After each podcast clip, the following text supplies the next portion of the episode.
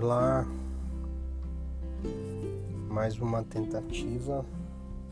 Episódio 2. Falando pro vazio. Falando pra mim mesmo.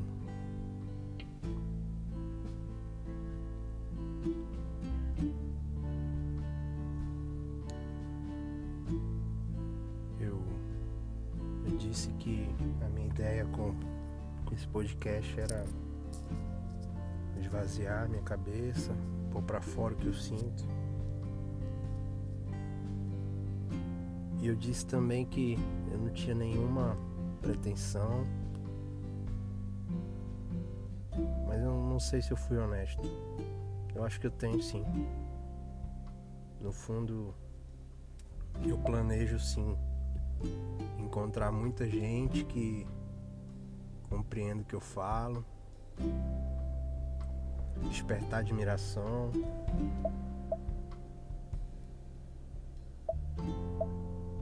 Conquistar a amizade desses espectadores. E eu não acho que isso deslegitima a minha causa. Falar sobre o meu ponto de vista do mundo, das coisas que me cercam, para mim é interessante. Eu sempre admirei o meu ângulo, de como eu vejo as coisas. Eu sei que isso sou totalmente arrogante. E é, mas também é honesto, como tem que ser. E se você tá aqui, porque você busca honestidade também. Senão você não, não teria virado a página 2 desse livro. Eu vou falar um pouco sobre o que me alegra, o que me ocupa. E o que for me chamando atenção eu vou aprofundar. Eu acabei de terminar o, o farm diário do jogo que eu gosto muito, chamado Division. E o farm de RPG ele é ele recompensa a gente, mas se você parar para pensar, ele é inútil que a dificuldade vai progredindo de acordo com, com a sua armadura. Mas o cenário é o mesmo, a mecânica da IA dos bots é a mesma. Você fica ali naquele cenário pequeno, lutando contra os mesmos inimigos, buscando equipamentos e armas melhores. É esquisito mas é divertido também. Tem outro jogo que eu jogo bastante, que é o Battlefield. Hoje, 2020, tá no finalzinho da vida do, do Battlefield 5, que é a Segunda Guerra. Mas é a mesma mecânica de todos os outros mesmas classes, só que um gráfico muito bonito. Apesar dele ter sucedido o Battlefield 1, que era da Primeira Guerra, eu acho que ele não supera o gráfico do Battlefield 1. O 1 ele era mais polido, era mais bem acabado os detalhes dele. E a mecânica do Battlefield 1, das armas pelo menos, eram, até onde eu sei, baseadas nas armas reais da Primeira Guerra. Então se alterou os nomes, mas não tinha ali tecnologia fora daquele contexto. Eram armas que realmente existiram na Primeira Guerra. E isso é muito divertido. Essa limitação é muito fascinante. cadência é reduzida, o alcance não é muito grande. Essa limitação é muito divertida de, de brincar com ela. E o eu descobri recentemente o do Battlefield 5 a mecânica de esquadrões que é o do Call of Duty paralelamente é o que era chamado clã grupos, né? Agrupamentos de jogadores. E eu entrei no esquadrão, no clã do Battlefield 5. E a mecânica se transforma. Eu tô falando muito mecânica, né? Porque é mecânica. Você comandar os jogadores, manusear as armas, isso é uma mecânica. Né? Não tem como usar outra palavra. Dinâmica do jogo? Sim, pode ser. A dinâmica do jogo do Battlefield em grupo é muito divertida.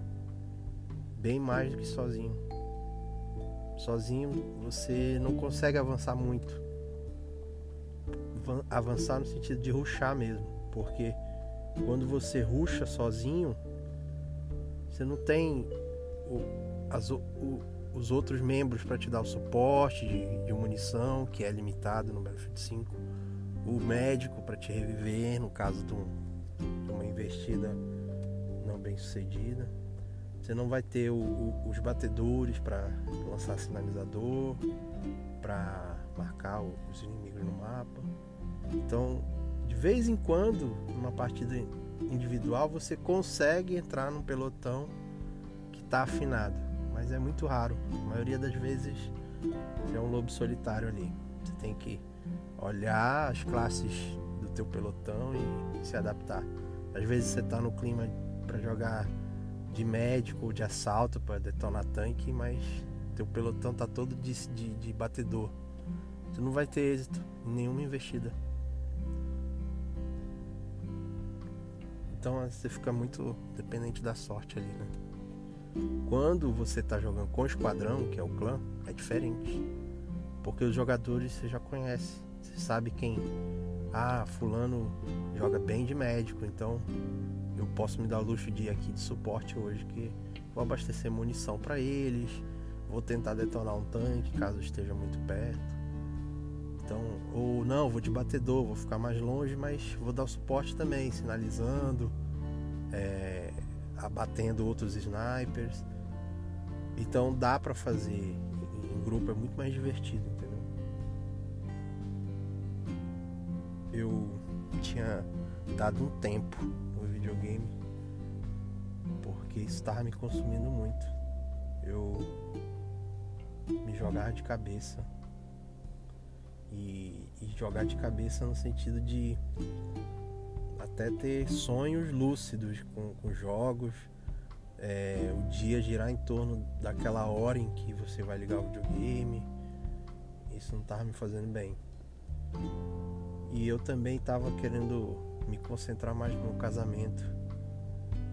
Me me forçar a, a, viver o que a minha idade tradicionalmente demanda, né?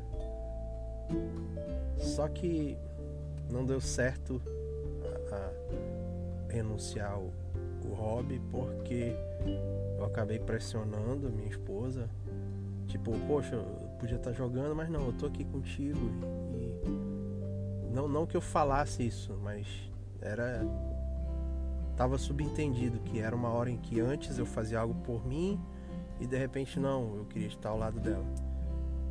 E logo eu queria o retorno dela, né? Seja atenção, ou seja compartilhar algum momento junto, mas, mas não acontecia isso. Aí se eu for rastrear a questão do porquê que essa sintonia nossa está quebrada, vai ser outro. Vai ser uma longa história. Mas o que eu quero dizer é que ter renunciado o hobby não me fez bem porque eu não tive a contrapartida da, da outra do outro cenário qual me coloquei, né? E eu acabei voltando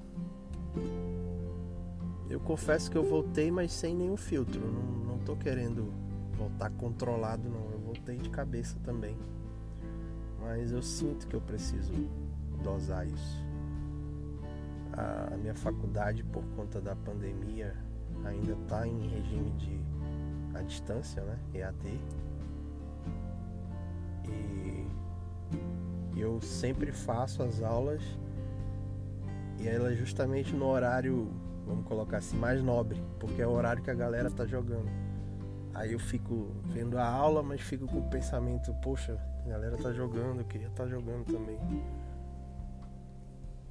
Acaba que eu consigo em algumas disciplinas, é, algumas das cinco, duas.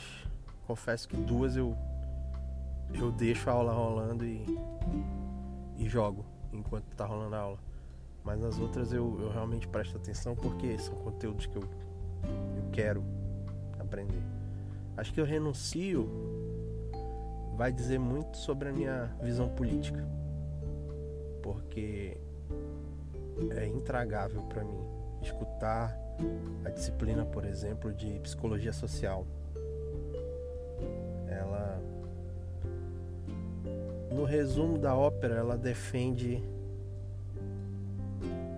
a classe operária, ela defende o bandido, ela defende a vítima, ela defende a parte frágil e ela simplesmente se opõe ao bom senso, ao equilíbrio. Ela, ela quer uma vingança a qualquer custo. Vou dar exemplos. Quando a psicologia social aborda violência doméstica, por exemplo, contra a mulher, a minha professora, que é feminista assumida, ela pondera a violência no ato final dela, na violência executada. Homem bateu em mulher. Logo, é necessário que Peraí, porque eu, eu, eu, vim gravar no carro, né? E agora tá acontecendo a ronda. O porteiro segurança do condomínio tá passando aqui, ele passou olhando. Mas, mas o bom é que é, é bom saber que tem alguém que vem aqui de madrugada, né? Agora são quatro da manhã. É bom saber que tem alguém vigiando. Mas me desconcentrou. É, vamos lá, a prova que eu fiz essa semana passada sobre essa disciplina, psicologia social, era um estudo de caso sobre essa família, uma família tradicional em questão de quantidade de filhos e formato, em que a mulher sofria agressões constantemente do marido. Numa aspas muito pequena, ela falou sobre o homem, que era o executor e falou, falou o seguinte: falou que Orlando era o nome dele, batia porque ele queria ensinar a esposa quando ela errava e que ele alegava que ele fazia assim porque ele aprendeu assim com o pai dele. Ponto. O restante todo do caso é, é discorrendo os efeitos da violência e, e, e, se vira aí, aluno, responde aí o que, que você vai fazer eu poderia me posicionar como eu penso, que em nenhum momento seria de, de defender Orlando a qualquer custo e, e desprezar o, o, dano que a, que a Joana, a esposa dele, sofreu com a violência. Mas seria de considerá-lo sobre essa criação que ele teve. Só que se eu colocasse o que eu penso, tu imagina o que ia acontecer, né? Eu ia tirar zero. Porque nessa aula, antes de desprezar essa aula, eu tentei um dia debater, eu tentei expor minha opinião. E a professora deu uma carteirada em cima de mim que ela simplesmente me esculachou na frente de todo mundo. Foi uma situação, era semelhante, o processo era análise de caso. E ela perguntou da gente o que a gente achava. Era sobre. Era, era bem complexo o caso e, e, bem, e bem delicado, sim. Mas cabia a, a minha versão. Ela não era. Não, não, se trata de estar certo ou errado, mas era o meu ângulo da história. E quando eu tentei pôr o meu ângulo, eu posso detalhar isso outro dia. Mas o que eu quero falar aqui é sobre como é você colocar pontos de vista conservadores numa disciplina liberal. É, ela simplesmente pegou minha fala, esculachou e no, a nível de chacota mesmo, de, de foi traumatizante para mim isso aí. Não pelo fato de eu estar tá confrontando com o ponto de vista conservador, mas com a, a forma com que ela abordou essa diferença. Da, dela eu esperava, como professora, eu esperava um, uma habilidade de, de receber esse ponto de vista discordante com mais não é maturidade, não acho que ela foi matura. Mas da, da psicologia a gente espera também não é apoio, não, é apoio que eu busco. Era ser ouvido. Não, eu entendo o que você falou. Só que a teoria tal diz que a gente deve abordar desse ângulo. Não aconteceu isso, entendeu? O que houve foi exposição e chacota. E, e esses confrontos de, de conservadorismo com. Eu ver se está gravando.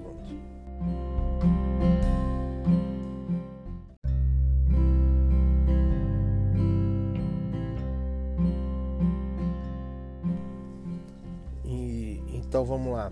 Eu estava testando uma parada aqui no aplicativo para ver se eu conseguia dar uma pausa e retomar. E deu certo, eu consegui. É, vamos lá, então eu estava falando sobre. Eu vou falar muito nesse podcast sobre esses confrontos que eu tenho dessa visão conservadora com a maioria libertária que a gente tem hoje. Eles, eles simplesmente não sabem debater, eles não eles não ouvem a outra parte, eles simplesmente exploram com autoridade quando há autoridade estabelecida, eles utilizam da, da, da, questão da maioria, que eles são maioria, isso é inegável, e, e eles sempre massacram qualquer opinião contrária sem, sem pena nenhuma não há, não há, não há debate. É, é uma guerra cultural em, em que você é minoria e eles são agressivos. Você não consegue conversar com, com, com grupos desse tipo de forma tranquila. Você está sempre em, em confronto. A única forma de você ser tolerado depois que você declara essa guerra é quando você cede. É bem desconfortável esse comportamento de, de abaixar a cabeça para ser aceito, né? E é um aceito bem entre aspas, porque eles simplesmente te toleram. Eles não se conectam a você. Eles te escutam com, com um julgamento nível 10 assim, sobre você. Você não tem, você não tem chance contra eles nunca.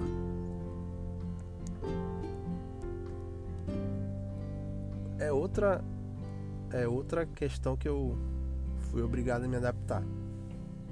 Que na área que eu atuei do design, hoje eu sei que, que eles são isso, né? Liberais mas eu não sabia. Até então eu, eu os via como o normal, como o, o modelo a ser seguido. E quando eu cresci e passei a enxergar que, que essa guerra cultural existia e que existiam lados e que existiam diferenças e que esse confronto acontecia, aí a coisa mudou para mim. Eu consegui lidar melhor com essa questão, porque eu já ia mais preparado, entendeu? Então, quando eu ia, por exemplo, conversar com um cliente, isso no caso do, dos freelancers, né? Eu, eu sabia que eu tinha que colocar na mesa uma versão minha mais flexível, mais light, mais esquerda, mais liberal, mais mente aberta. Ainda que eu soubesse que no fundo o que aquela marca precisa, precisava era uma ação mais estratégica e não necessariamente de lacração. Tanto que alguns testes que eu fiz, eu vendia a ideia do, no momento do briefing que eu ia atuar de forma liberal, de forma flex, vamos colocar assim, hum, e testei na prática colocando a minha versão e vi que os resultados eram melhores, porque melhores numericamente falando eram ruins para o cliente porque ele não se sentia agradado, ele olhava a peça e não, não é isso que eu pedi, não é isso que eu quero. Mas era positivo quando eu testava a postagem e via que o resultado dela era, alto. O que é resultado alto? Visibilidade. É venda. Aquela bola que eu anunciei vendeu mais porque eu fiz a campanha do jeito certo. E não porque eu fiz como o cliente queria. Esse é outro desafio que a publicidade tem.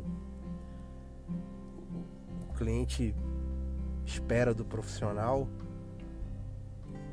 campanhas que agradem ele e a esposa. É, é sempre, é sempre esse modelo, né? Você, você lida, você conversa com, com, uma, com um homem, mas quem decide é a mulher, que vai olhar a peça que ele vai mandar no WhatsApp para ela.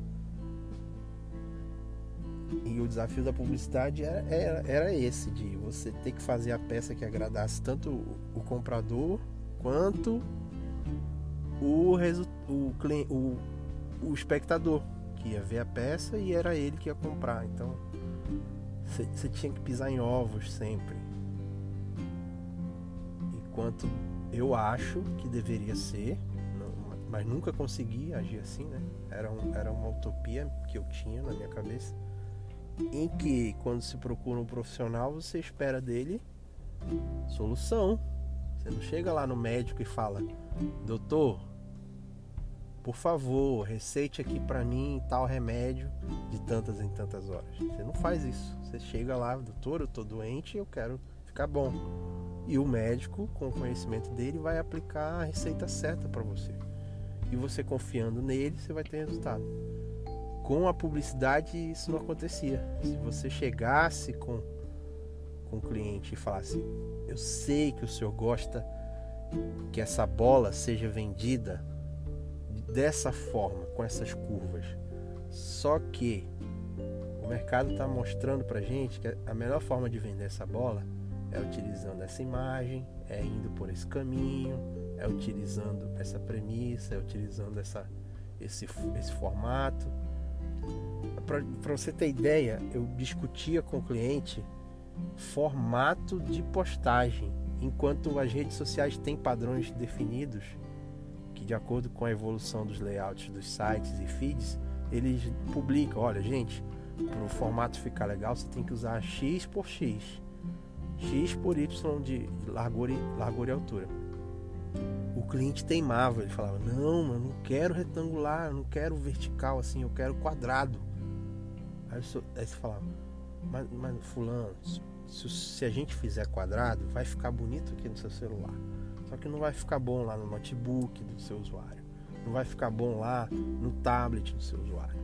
E a maioria dos seus espectadores estão vendo nesse dispositivo. Então a gente tem que fazer nesse formato, porque vai ficar bom nesse, nesse, nesse, inclusive no seu celular. Hum, tá, tá entendendo como era a discussão? Eu, eu tinha que convencer o, o passo a passo, explicar, convencer o cliente de, do porquê que o céu é azul. Enquanto a, o nosso desafio não era discutir o azul do céu, era vender guarda-chuva, guarda-sol. enfim, isso aí foi me desgastando muito. E, e hoje eu vejo que essa, esse dilema não era só da publicidade, esquerda versus direita, minoria versus maioria, cliente, usuário. Isso está em tudo. Isso está da psicologia, como eu disse para vocês que na psicologia por quê? Eu vou, eu vou concluir o raciocínio. Na psicologia isso acontece, vou dar um exemplo para vocês. Ontem, quando eu mencionei, ontem foi ontem que eu gravei o primeiro. É, eu estava falando sobre o desafio que o psicólogo tem de, ao mesmo tempo que ele não pode interferir, ele tem que pôr na mesa as opções de saída para o paciente, mas tem que torcer para que o paciente se conscientize e tome o remédio por si. Certo? Só que olha, olha como a, a linha é, é fina entre a hipocrisia e a ética na psicologia. Porque eu tenho que Fulano, você está depressivo, você está com idealizações suicidas, você não enxerga futuro, você não tem prazer na existência, você não produz alegria, sua serotonina está uma merda, você não dorme, você não come, quando dorme não tem qualidade, você não se exercita, você não bebe, não come, você não transa, você não tem libido, tá uma merda a sua vida. Eu desejo que você saia no, no, no caráter do vínculo, essa é a minha intenção, que você saia desse estado. Eu sei como você deve sair desse estado, eu sei o caminho para que você saia desse estado, mas eu não posso falar para você que tal remédio é a solução. Eu devo mencionar para você os benefícios desse remédio, eu devo ilustrar para você como é tomar esse remédio, as consequências boas e ruins desse remédio. Mas eu não posso falar, fulano, tome esse remédio. É, é uma relação em que eu tenho que vender o produto, mas eu não posso falar do produto. Era a mesma, era o mesmo desafio que eu tinha com a publicidade. Eu sei o que o senhor precisa. Se o senhor confiar em mim, eu vou lhe entregar resultado. Eu, eu poderia pôr o meu na reta e falar: se eu não der resultado, o senhor não paga. Que não resolvia. Porque não se tratava de confiar no remédio, se tratava do nível de, intro, de confiança que eu tinha como fornecedor. Tanto na publicidade quanto na psicologia, eu sinto que vou ter, que eu ainda não tenho essa, essa experiência, estou em formação mas eu sinto que vai ser o mesmo desafio. Isso é, é, um, é um problema que eu vou enfrentar. Isso aí eu não, não vou tornar. É, eu não vou expor isso para o meu paciente. É um desafio meu. É algo que eu estou compartilhando aqui. Esse meu canto, é onde eu posso falar abertamente sobre o que eu sinto. Mas eu sei que é o meu desafio. E eu não vou errar nele porque eu sei como deve ser feito. Mas eu sinto também que na época que Freud acessou o inconsciente dele, percebeu, descobriu, fez as pazes com o inconsciente dele, reconheceu o que dava e o que não dava para ser feito naquilo, respeitou a influência daquele mistério sobre o consciente, eu, eu duvido que Freud se desafiaria a seguir. Ele não seguiu os moldes. Porque se ele tivesse seguido, ele não teria rompido, ele não teria criado. Freud fez o que fez porque ele peitou. E eu não estou dizendo que eu sou o novo Freud, não é isso. Eu estou dizendo que grandes mudanças e descobertas saem de quem questiona de quem discute o que está posto, em quem simplesmente não, não aceita a pílula azul e acabou-se. É assim que tem que ser. Não, existe outra pílula, tem outra versão. É, por hoje é só. Amanhã eu, eu volto para cá, Tá me fazendo muito bem esse desabafo. Falar sobre o que tá aqui dentro tá sendo tão agradável, vocês não têm ideia. O feedback que eu tive do primeiro episódio foi: Nossa, nunca ouvi algo tão depressivo quanto aquilo. Com aquela música de fundo, então quase eu chorei. O que eu posso dizer é que essa é a realidade. Se sou depressivo, é porque talvez seja. É porque talvez eu esteja assim. Enfim. Obrigado por me ouvir. Amanhã tem mais. Eu vou fazer isso diariamente. Vai poluir o feed de vocês, mas vai ser assim. Embragado. É quase que embriagado. A ideia foi, foi mais ou menos nessa pegada. É uma embriaguez boa. Porque a embriaguez ela é gostosa quando ela tá sob controle. E é mais ou menos o estado que eu consigo agora com esse desabafo. É o mesmo que eu tinha quando eu fazia uso do álcool. A, a minha relação com o álcool ela foi bem complicada. Um dia eu falo sobre isso. Tem a ver com meu pai, tem a ver com predisposição biológica, que eu não tenho, graças a Deus. Mas tem a ver com essa busca desse estado emocional que eu estou conseguindo de outra forma. Isso talvez possa ajudar outras pessoas.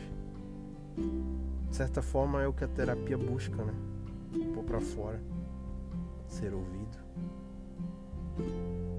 Então, tanto quem se entrega ao álcool para conseguir desabafar, quanto quem procura um atendimento psicológico para ser ouvido, compreendido, quanto quem fala com o vazio para se relacionar com o seu inconsciente, tá todo mundo no mesmo barco. São várias formas de enxergar a mesma coisa. E a vida tem vários ângulos. Isso aí não tem como escapar disso. Valeu, obrigado.